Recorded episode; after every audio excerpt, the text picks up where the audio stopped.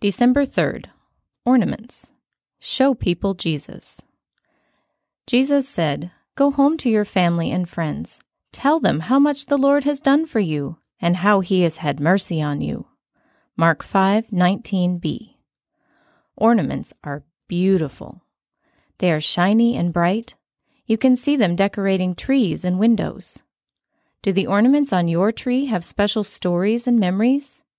Have you made some of the ornaments on your tree? Ornaments are for everyone to enjoy. They can help you remember past Christmases and that Christmas is about Jesus. When Jesus was on earth, people enjoyed being around him.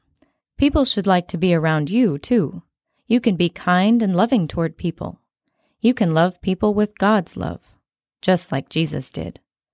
Maybe you will have a chance to tell them about the love of Jesus if you show it to them first. How can you live in a way that will show people Jesus?